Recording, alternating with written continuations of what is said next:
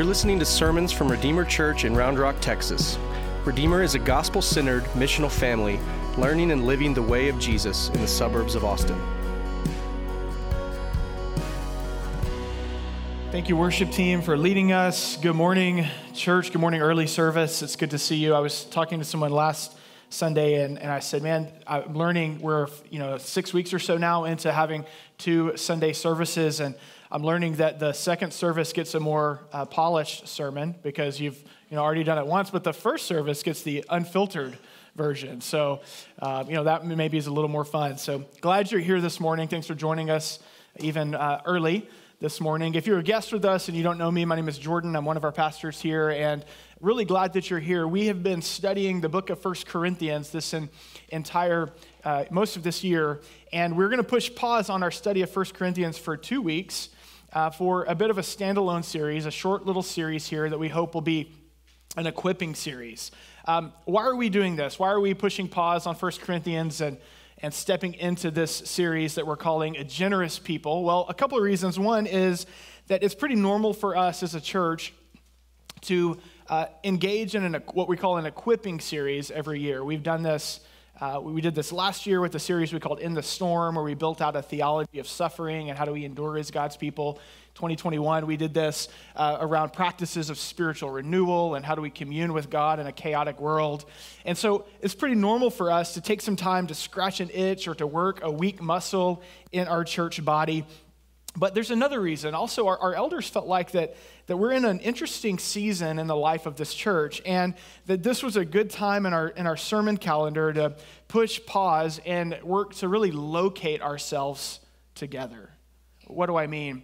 Well, you know how this works, right? Days can turn into weeks, and weeks turn into months. And before you know it, life just is kind of going on, and you look up and you're like, where, where, where am I? Like, where are we right now as a family, or where am I in life? And this can also happen to us collectively as a church. And uh, there certainly has been a lot going on uh, in our church family. God is doing a lot. And so we just wanted to push pause and really do that, locate ourselves. Like, where are we? What is God doing in our midst? What is He asking of us right now, collectively, as a people? And so let's start there. Where are we as a church? Um, we have been in this really exciting and encouraging season of growth and multiplication. And I just want to say, praise God for that. You know, praise God. God is at work in our church. He has been at work in our church. God has been adding to our numbers here. Uh, we got to the end of the summer and we were just completely out of space in this room and in our parking lot, uh, in our kids' ministry. And so we had to add an early service to make more space because God's been at work. He's adding to our number, and praise God for that. But not only has God been adding to our number, but God has been doing this incredible work of multiplication through our church. Um, this church, even as a kind of a small, medium sized church, has been, by God's grace, really strong. Uh, when I was in high school, I, I played high school football, and we had a, a, player on our team that our coach called Pocket Hercules. He called him Pocket Hercules. He, his name was uh, Johnny. Johnny was Johnny Thornton. Johnny was about 5'3", 200 pounds. He was like a bowling ball, and he played center. And coach called him Pocket Hercules because he would snap the ball and then he would, you know, smash the nose tackle who was double his size. And then he'd get up off after blocking that guy and he'd chip the middle linebacker. And then before you know it, he would be pancaking the free safety. He blocked three guys on one play. So coach started calling him Pocket Hercules. He's like, man, you're the strongest little guy that I could fit in my pocket. And, um, and in many ways, this church has kind of been a Pocket Hercules. Like, God has done a lot through us over the last 10 years. Um, more recently, we've not only been growing here, but, but we've been in a season of multiplication. If you're, if you're new at this, you might not know this, but in 2022, we were able to send out two church planting teams from this, from this church. Two new churches were planted from this church. We sent out key leaders and servants and faithful givers here at Redeemer Round Rock to establish two new churches, one in Hutto, Redeemer Hutto, and one in Georgetown, Redeemer uh, Georgetown. There's a yeah an image of this is Redeemer Georgetown a, a, few weeks ago. They're meeting at the YMCA and they're growing, and God is working just you know a few miles that way. A new church is impacting that community. That was a ripple effect from what God is doing here. Redeemer Georgetown, they're meeting in the, in the theater on the square in downtown Georgetown this morning. They'll start at 10 a.m. And same thing, God is impacting that community that was sent out from here. And so we've been in this really exciting season. of addition and growth and multiplication. Praise God. Praise God that He's using uh, our efforts and that He's blessing this church. Another obvious sign of growth and multiplication here at Redeemer has been with our kids and with our youth. There are 90 children who are a part of our kids' ministry on a regular basis here at Redeemer. That's incredible. 90 kids who are learning the truth about who God is and who are being nurtured in their faith. There are around 20 youth who are meeting regularly in our youth gospel community, and I cannot overstate what a great what great ministry is happening in those spaces. I'm so encouraged by what Jody is doing along with the volunteer teams that she's built to impact our students and our kids. I can't overstate how important and how impactful that ministry is right now. Listen, we're not just providing childcare, it's an opportunity for us to equip the next generation of the church through the, the kids and the youth that are among us. In fact, last month I got to go teach our youth at their youth gathering, and there were about 20 high school and middle school students in the multi-purpose room back there, and they were playing some fun games, and the volunteer team were doing stuff. And I was just kind of standing in the back waiting to teach, uh, watching my sixth grader, making sure that he wasn't causing too much trouble. And as I was just sitting there watching and observing this room full of students, and then I was thinking about there's, a, there's 26 third through fifth graders in this church. So that next wave that's about to move into middle school and high school. I was standing back watching it, thinking about all that, and I just began to pray. I said, God, would you use us, like this group, would you, from this group, would you raise up the next generation of leaders in your church, the next generation of mothers and fathers who love you and who serve you, future pastors and missionaries and disciple makers? I mean, what an incredible opportunity that we have. What an incredible thing that God is doing. And you see the multiplication and the growth that God has put before us. Where are we as a church? What is God doing among us? He's inviting us and allowing us to impact the next generation. He's growing our church. And the last thing that I'll mention about the growth that we're experiencing in this season is in our gospel communities, right? It's not just that people are, are joining us, more people are joining us on a regular basis here on Sundays, but people are wanting to get connected and get involved in really the heartbeat of our church, which are our gospel communities. All of our gospel communities are busting at the seams. They're bursting at the seams right now. If you're in one, you know that. And so uh, it's incredible. People are wanting to dig deeper into life in community and really follow Jesus with other people. And so we're encouraged. Listen, um, the, the most recent Barna and Lifeway research is telling us that right now in the United States, 70%, nearly 70% of churches are declining. 70% of churches in America are declining. And by God's grace, we humbly celebrate that He is choosing to use, He's using us right now. He's blessing us. We are, we're, he's adding to our number. He's multiplying our impact. Praise God for what He's doing among us. Now, with all of that said, if I can be honest for a moment, there's another side to that coin. There's another side to the coin of a season of growth and multiplication. And that means that there's a lot of need right now. We're faced with a lot of need, and we're aware of our limitations as a church. We've experienced growing pains in some ways. Uh, by the end of the summer, we maxed out this space, and so we needed to make more room and adding another service. There are, there's currently a need for volunteers in our kids ministry. Uh, we talked about those 90 kids that are back there every week. Uh, we, we, we have a significant need there. We, need 12 more volunteers to even be able to staff uh, our kids ministry every week. And so we have a lot of our elementary age kids who are in the gathering with us right now simply because we just don't have teachers. We don't, we don't have uh, volunteers to staff that. We need folks who will feel equipped our gospel communities are bursting at the seams. And so we need people who either feel equipped or who are willing to get equipped in order to step in and step out and lead gospel communities. To say, I'm going to actually look beyond just my own life and my own family and friends, and I'm going to start to look to other people in the church to step in and love them and walk with them and lead them in community and on mission. We shared this at our last partner meeting but we are also experiencing financial need as a church. For the first time in the history of Redeemer, and so in 11 years, for the first time, we are currently in a budget deficit We're in a, we're in a significant, a pretty significant deficit. We, we shared at our partner meeting in April that we are facing an, that in April, so as, as we were kind of looking at the first few months of the year based on our projections from previous year giving, and we, we looked up in April and we said, man, we are trending, we're trending behind. Uh, and, then by April, we were in an $80,000 deficit on the year. And we tried to do everything we could not to panic as elders, but to trust God.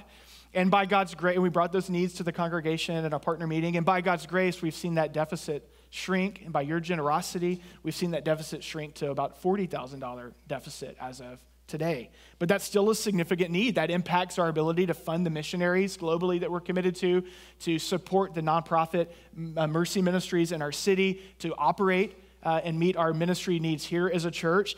It's significant. That's a lot of need, isn't it? Are you with me? Uh, do you feel that? I feel that. It's a lot of need. We need more space in our building. We need more volunteers. We need more leaders. We need more cash to operate as a church. That's a lot of need. And I've wrestled with this. Our elders have wrestled with this. What do we do with this? I know that many of you that are committed here, you've felt this as well. I know that all of you can relate, even in your own personal life, maybe in the businesses that you run or in your family, that you, you realize there are times in your life where you go, God, I know that you're at work and I know that you've promised, but like, what do I do with these limits that I feel? I'm limited. I'm not God. What do I do? And that's where we are as a church. We're overwhelmed by His grace and the work that He's doing among us. And we're asking the question what do we do with all of the need that we have?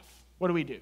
Well, I want to, over the next two weeks, point us to three things. So if you're taking notes, I hope you are. Three things that we ought to do collectively and individually when we bump up against need in our life, our own neediness. Number one, we remember who God is. Number two, we receive his promises. And number three, we respond in faithfulness. We remember, we receive, and we respond. We're going to primarily look at those first two today, and we'll get more into the third one next week. I want to pray for us, and then we'll dig deeper into these three things. Let me pray. God, we turn to you now and we simply say thank you for the grace and the gift of the local church to be a part of your people, to be meaningfully invested and involved in what you're doing in a community and in the world. And we pray now, Father, that our hearts would be glad and give thanks to you for your abundant grace that you've shown toward us as a local church. And as we enter into these next two weeks, considering our need and what it looks like for us to respond faithfully to that need, I simply pray, Father, that you would open our eyes to the magnitude of your grace and that you would move our hearts and our hands to respond in faithfulness. We pray to you, Lord, now as we open your word, that you would Speak to us today. We say to you, God, we want you here this morning in this space. We invite you here. We need you here. Would you meet with us? In Jesus' name, amen. Well, I grew up with, a, with Southern grandparents on my mom's side of the family. My grandpa on my mom's side of the family uh, is from Louisiana. And um, my grandparents, uh, we called them Mama and Papa. And if you have a Mama and a Papa, you're either Southern or you're a hillbilly. And so uh, we fit that category. So I had a mama and a papa. And um, when we were over at their house, they, they, are some of the most loving people on the planet that I've ever met. But, you know, when you're, when you're over at Mama and Papa's house, um, there, there's not a whole lot of cutting up, as they would called it, as they called it, that was allowed in the house. You know, if you wanted to do that, you need to go get out in the yard. Um, and so when, when us grandkids would start cutting up, my papa, who, by the way, only wore overalls, and it was a coin it was coin flippy whether or not there was a t-shirt underneath the overalls uh, when we were cutting up in the house my papa in his overalls would come back into the back room where the kids usually played and in this big booming baritone voice he would say boy have you forgotten where you are have you forgotten where you are and something about papa's reminding us uh, of where we were and who he was would reset us, right? It would remind us of what, what was true and how things worked in his house. And I believe that God wants to reset us. I believe God wants to remind us of who he is, of how things work in his family. I think God wants to remind us of whose we are if you are a Christian this morning. So, who is God? We need to first remember who he is. And I want you to know that our God, the God of the Bible, is a generous God. This is who he is. It is very hard. From the first pages of the Bible, we meet a God who gives generously. We meet a, a, God in the beginning creating out of the overflow of his love, out of the abundance of his glory. God is giving and God is creating. The very life that, uh, the, the breath that is in your lungs, the life that you have is a gift from a generous God. God has filled uh, the earth with his glory and his goodness. His common grace abounds despite our sinfulness. He is a giving, generous God. From Genesis to Revelation, from cover to cover, the Bible tells the story of God's lavish generosity. I don't want you to miss this. Even despite human sin and human rebellion, despite our sin and our wickedness and the evilness that exists in this world, what does God do? God continues to give. He gives. Ultimately, giving his beloved son, Jesus, who Jesus very literally pours himself out to richly bless undeserving sinners like you and me. This is the heart of the gospel, isn't it? The generosity of God, a God who gives, for God so loved the world that he gave. The gospel is the proof, the gospel is the receipt of the generosity of God. And his generosity, I want you to know, doesn't just stop at the cross. We need to remember this. The generosity of God doesn't just stop at the cross, but it goes further still. I want you to turn with me to Ephesians chapter 1 in your Bible. In Ephesians chapter 1, Paul, the Apostle Paul, is writing to the church in Ephesus. And the church in Ephesus at the time is facing its own needs. They're aware of their own limitations. Paul is writing to them from prison, aware of his own need, of his own limitation. And Paul writes to the church in Ephesus to encourage them, in light of their need, in light of their limitations, to remember who their God is. In Ephesians chapter 1, verse 3 through 14, he writes this Blessed be the God and Father of our Lord Jesus Christ, who has blessed us in Christ with every spiritual blessing in the heavenly places, even as he chose us in him before the foundation of the world, that we should be holy and blameless before him. In love, he predestined us for adoption to himself as sons through Jesus Christ, according to the purpose of his will, to the praise of his glorious grace, which he has blessed us in the beloved. In him, Jesus, we have redemption through his blood, the forgiveness of our trespasses, according to the riches of his grace, which he lavished upon us in all wisdom and insight making known to us the mystery of his will, according to his purpose, which he set forth in Christ as a plan from the fullness of time to unite all things in him, things in heaven and on earth. In him, Jesus, we have obtained an inheritance, having been predestined according to the purpose of him who works all things according to the counsel of his will, so that we who were the first to hope in Christ might be to the praise of his glory.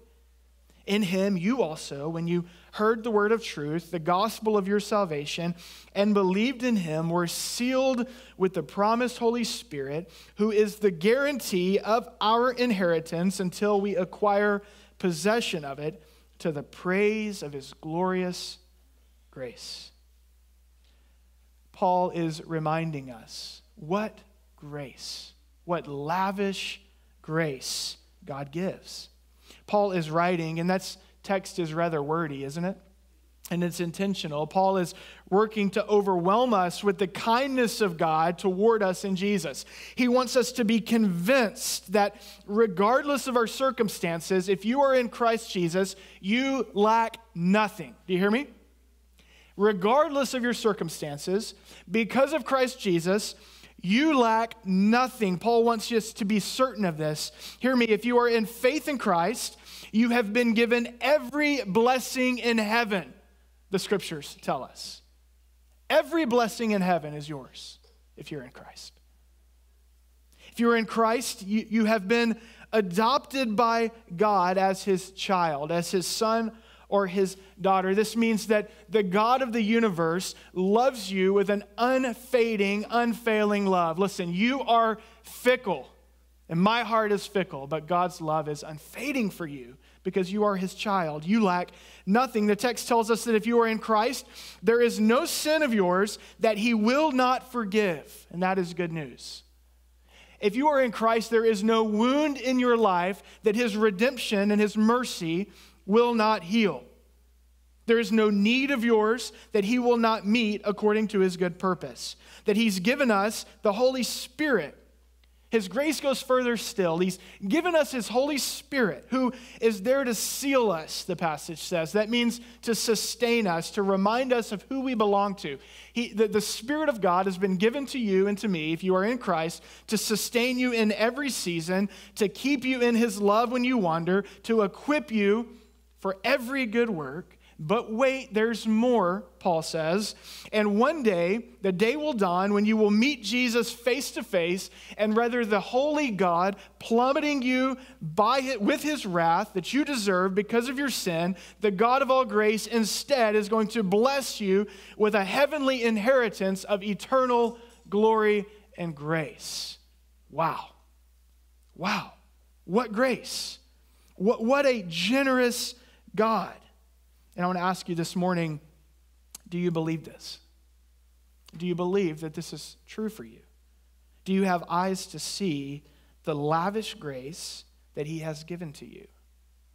Are you experiencing this? That, that, that might be the, the bigger question. Are you experiencing this? You see, Paul doesn't want us to just have a, a mental exercise where we remember what's true but we aren't experiencing what's true. Do you know that you have a, a right brain, left brain reality that goes on? You know, your right brain is where we store information. The left brain, though, is, is that part of our brain that causes us to take the things that we know are true and really begin to experience them in our life. Paul doesn't want us just to kind of store this information up here and go, oh, that's awesome. I mean, what grace. I mean, internal inheritance, every spiritual blessing in heaven, all of my sins forgiven, all of my debt paid, the power of the Holy Spirit. Wow, that's amazing. He doesn't want us just to know it, he wants us to experience it. And so, you know what he does? He begins to pray, and he gives about two chapters worth of prayer to this church facing their need to pray that they wouldn't just remember what's true, but they would actually receive it into their life. You see, when truth goes from our head to our heart, it really changes things for us. It, it moves us, it, it transforms us. I want you to look at what Paul writes starting in verse 16. Chapter 1, verse 16.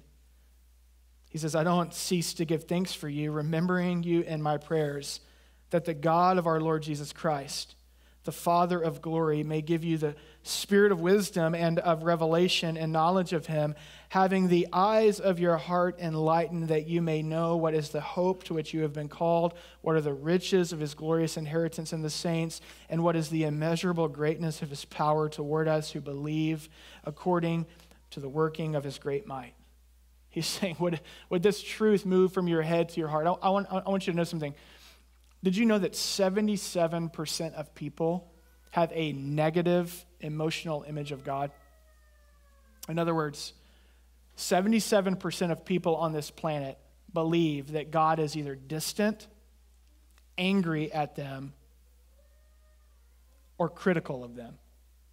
77% of people that God is distant, so, all that stuff that we just read about his incredible grace and his, the, the, the riches of his mercy, yeah, that's good, but it's, oh, it's distant.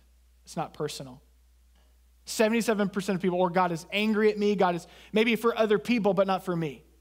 And Paul says, you, you got you to experience the grace of God, his generosity towards you. Paul goes on and chapter 13 and he continues his prayer. He just can't stop praying. He's like, You got to get this. I know I'm in prison and I know that you guys have needs, but you have to understand who our God is. You have to experience it. In verse 14, he says, For this reason I bow my knees before the Father. So he keeps praying, from whom every family in heaven on earth is named, that according to the riches of his glory, that he may grant you to be strengthened with power through his spirit in your inner being, so that Christ may dwell in your hearts through faith that being rooted and grounded in love may have the strength to comprehend with all the saints what is the breadth and length and height and depth, and to know the love of Christ that surpasses knowledge, that you may be filled with all the fullness of God.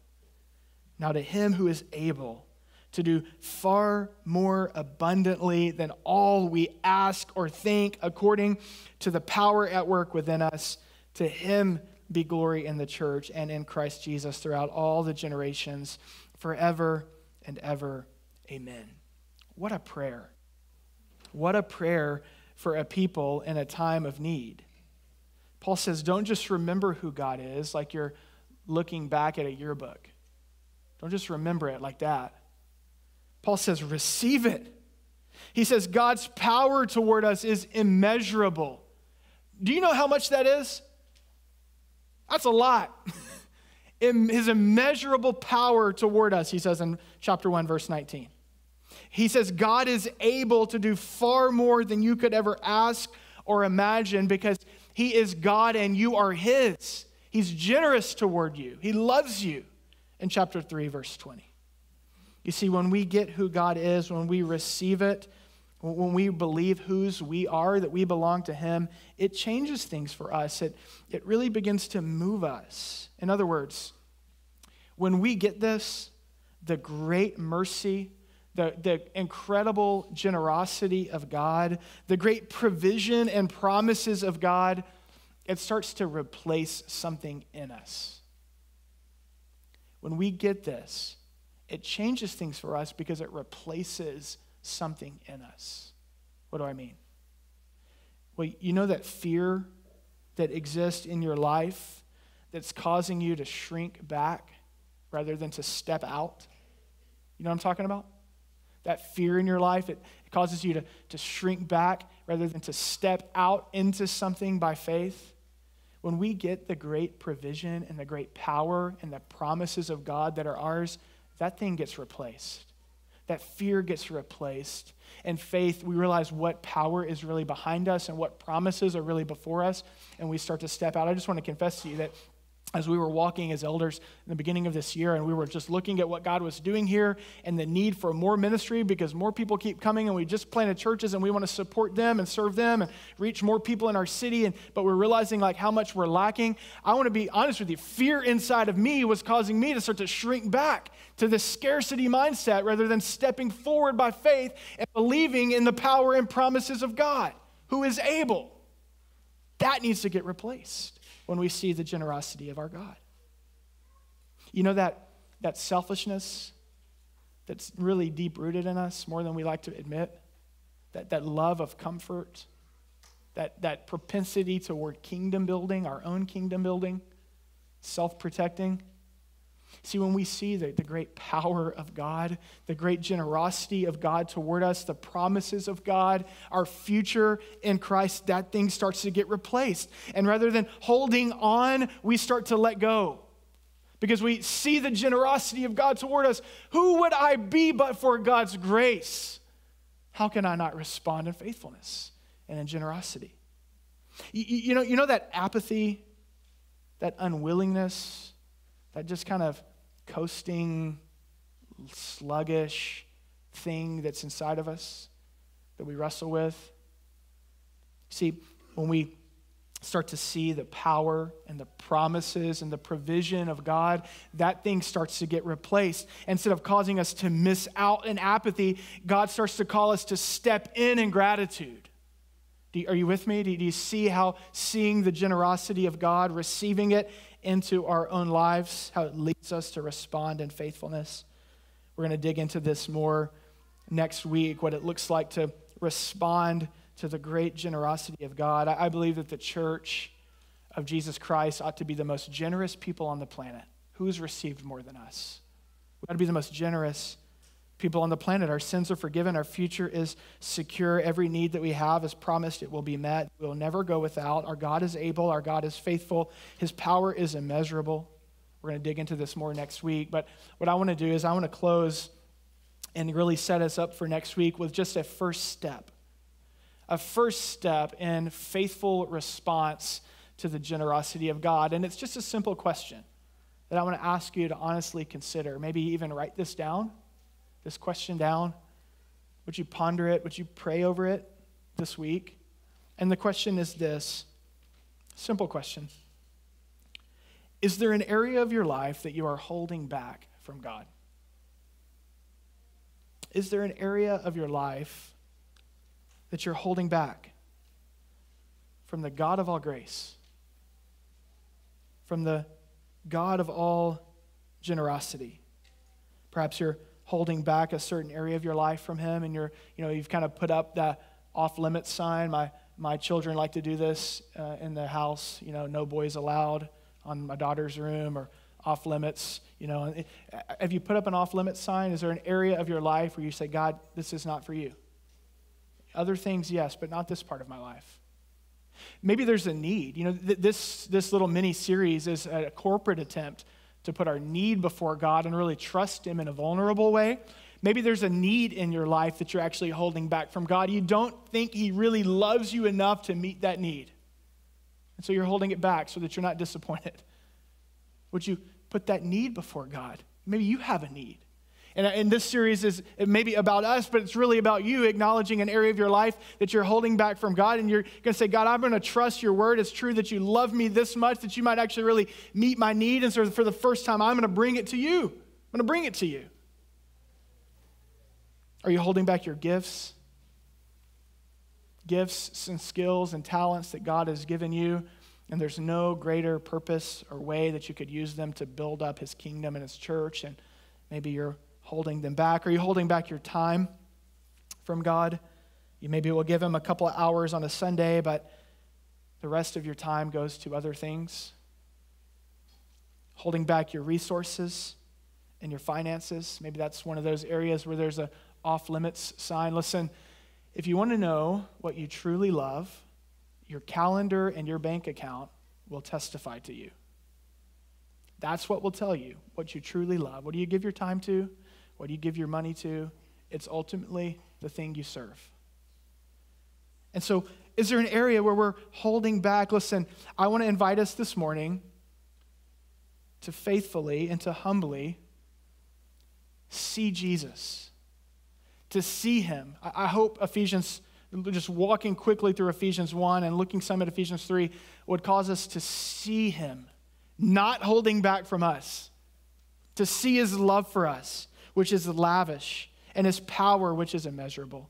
He's a generous God, and he's at work among us. He's at work in this church, and I believe that he stands ready to work in us, softening our hearts, loosening our hands, opening up our lives as we keep coming to him with greater faith, greater trust, and greater anticipation for what he is and will continue to do.